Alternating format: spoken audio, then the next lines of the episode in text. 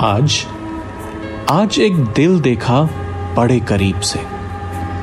धक धक धक धक। वो धड़क रहा था। पढ़ा तो था, सुना भी था, लेकिन रूबरू पहली बार देखा था। वो था तो हार्ड मास का, लेकिन उसके धड़कने से ज़िंदगी के होने का एहसास शायद पहली बार हुआ था। जाने उसको धड़कते देख मेरे दिल में क्यों तूफ़ान सा उमड़ा था। उसे देखते ही एक पुकार सी सुनाई दी। शायद वो किसी अपने का था। कमरे में और भी लोग थे, लेकिन सब शांत और मेरी तरफ़ देख रहे थे। और मैं मैं टिकटिकी लगाए उस स्क्रीन पे। उस स्क्रीन में रंग तो नहीं थे लेकिन क्या रिश्तों का रंग देखा है किसी ने? अपने खून की महक थी।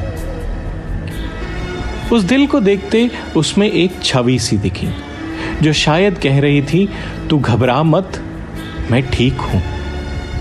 मुझे आँखें नहीं दिखी उस दिल की, ना ही कोई प्यार वाला कंपार्टमेंट दिखा। पर वो दिल इतना अपना था कि मशीन के शोर शराबे में भी उस दिल के धड़कने की आवाज़ मुझ तक साफ़ पहुँच रही थी। कुछ देर बाद एहसास हुआ, आवाज़ स्क्रीन से नहीं, मेरे अंदर से आ रही थी।